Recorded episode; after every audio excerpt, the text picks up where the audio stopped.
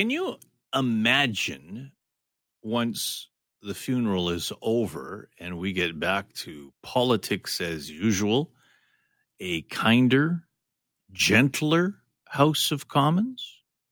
Can you imagine that? If you really understand the suffering of Canadians, Mr. Prime Minister, if you understand that people can't gas their cars, feed their families, or afford homes for themselves, if you really care, commit today that there will be no new tax increases on workers and on seniors. None. So, are we headed back to a House of Commons and politics of real severe partisanship in the sense that it's going to be attack, attack, attack?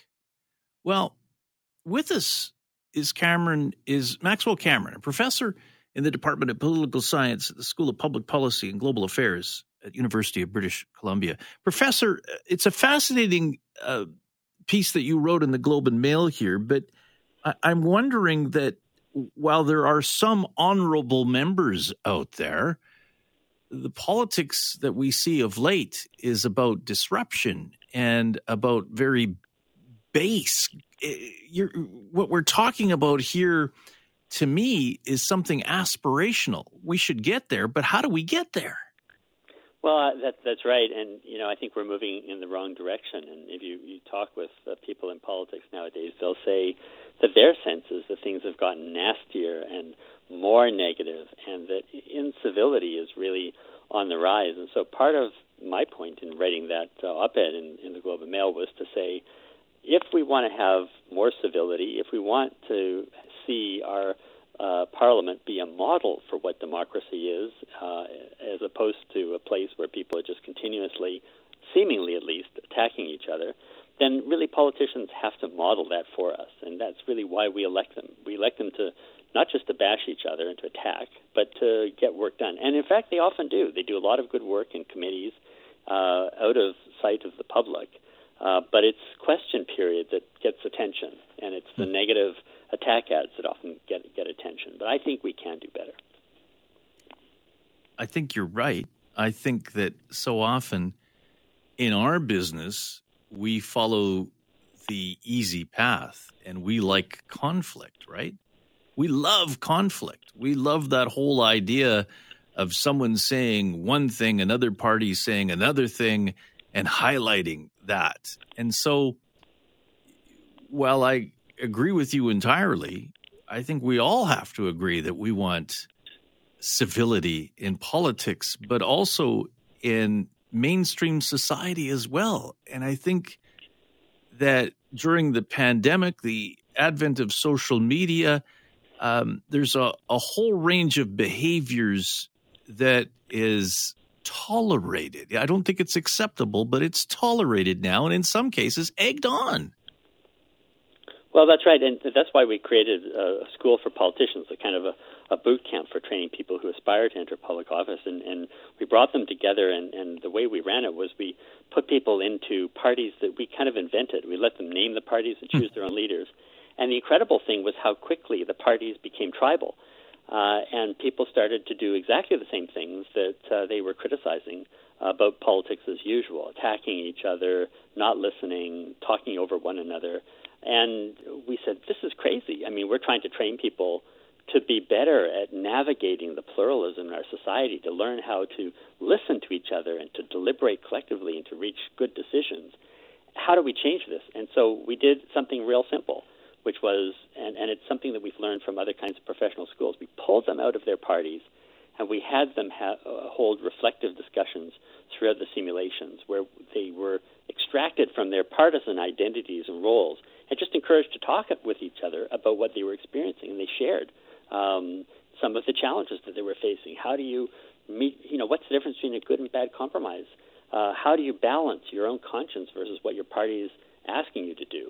And that immediately changed the tone and tenor of the simulation. And so, what I'm suggesting in this op-ed is maybe that's what we need to bring back into politics. You know, there used to be a day when politicians would talk in the parliamentary cafeteria. They'd, you know, they might argue in question period, and then they'd go out and have a drink together in the local pub. And there were, you know, uh, committees that actually functioned uh, as meaningful spaces of dialogue. They were fact-finding missions. You get get politicians on a plane together and send them on a mission to try to figure out a problem, and they kind of begin to realize that it humanizes them, right? And I think we need to do more of that. Give politicians an opportunity to see each other as real human beings, and uh, I think we can actually change the tone of politics. Yeah, I, I agree with you on that. Um, when you've done the work, the background, the simulations, do you notice a difference in gender and in age? Oh, yeah. Absolutely. And I've got to tell you, uh, you know, it's a relief in our simulations when women are chosen as leaders because the, the, they do tend to be more collaborative. They do tend to be willing to work in teams. They, they're not quite so eager uh, to step up and occupy public space and airtime. Um, and and and in fact, I think that the toxicity in our politics is particularly detrimental to women. Women find it particularly difficult, for example, to see their names dragged through the mud in the press, uh, and and they feel ashamed about that in front of their own families, right? And so I think men perhaps are, are tend to be uh, a little bit more thick-skinned um, a little bit more, you know, happy about jumping into the breach and, and, and mixing it up uh, with adversaries on the floor of the House.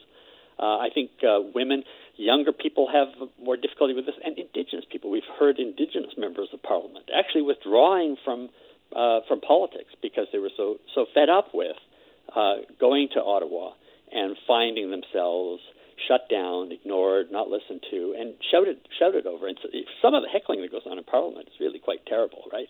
There have been some good studies on this. The abuse is often very sexist. Uh, and, you know, the trouble is politics is a self regulating activity. So, how do we get politicians who don't really have anybody except the public looking over their shoulders and asking, could we do this differently? Is there some way that we could improve the way our politics is functioning?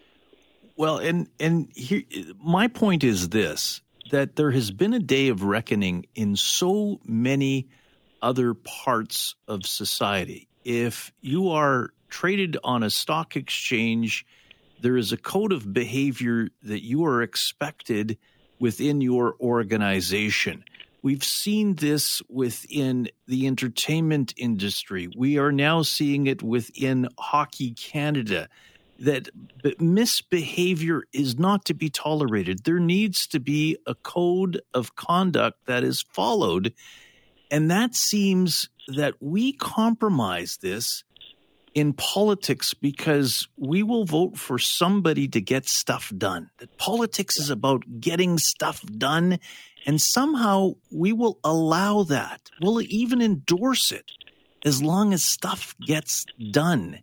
And I think we have to look for characteristics in leaders that we look for in other parts of society because the misbehavior of our politicians really is sending a signal to me that democracy, in so many ways, while not in big trouble, is in trouble. Right. That is such a great point, Richard. I want you to come to our institute and talk about the relationship between media and politicians because this is something we've been arguing for years. You know, if you think about the professions, in every profession, uh, there's there's schooling, there's training. You master some body of knowledge, and then you form part of a, a community of practitioners. And the community of practitioners normally has some kind of ethical code of conduct or some understanding of what's appropriate practice or not. And, and in politics, we don't provide any training. People often arrive really not knowing what the job entails. Uh, they're they're amateurs. They don't have to go to school. They simply have to get elected. Uh, and there's really no body that oversees uh, their behavior. I mean, there's a there is a, a commissioner for conflict of interest and that and that sort of thing. But what we really need is to infuse into our politics some of the kind of improvements uh, in, in professionalism that we see uh, in, in other in other fields. And it goes to your point about character. What you do when you encourage somebody to be a compassionate doctor or nurse, or to be a lawyer or judge who cares about justice, or an educator who's passionate about learning. You, you, you encourage people to focus on the intrinsic aim of the practice. And, and unfortunately, we've gotten away from that in politics. In politics, it has become increasingly all about partisan competition and not about government, about governance. And I think we need to get back to that. And one way is by creating a school. Another way is by uh, encouraging reflective practice on the job. Because in reality, we don't want to require that people have to go to school in order to get elected. I mean, it, we want low barriers to getting elected. This is a democracy, uh, and anybody should be able to get elected, not just those who are credentialed or wealthy or highly educated or highly specialized. But nonetheless, we want to encourage people to go into politics for the right reasons because they want to serve their community. Uh, and to facilitate that, to enable them when they're in office to be courageous, to stand up and speak for their constituents, to be true to their conscience. And I think to, to do that, we have to look at new ways of doing politics. I would be honored to come and speak and learn. You can follow him on Twitter at Maxwell A. Cameron. Professor, great to talk to you. We will talk again. Thanks so much, Richard. Really a pleasure.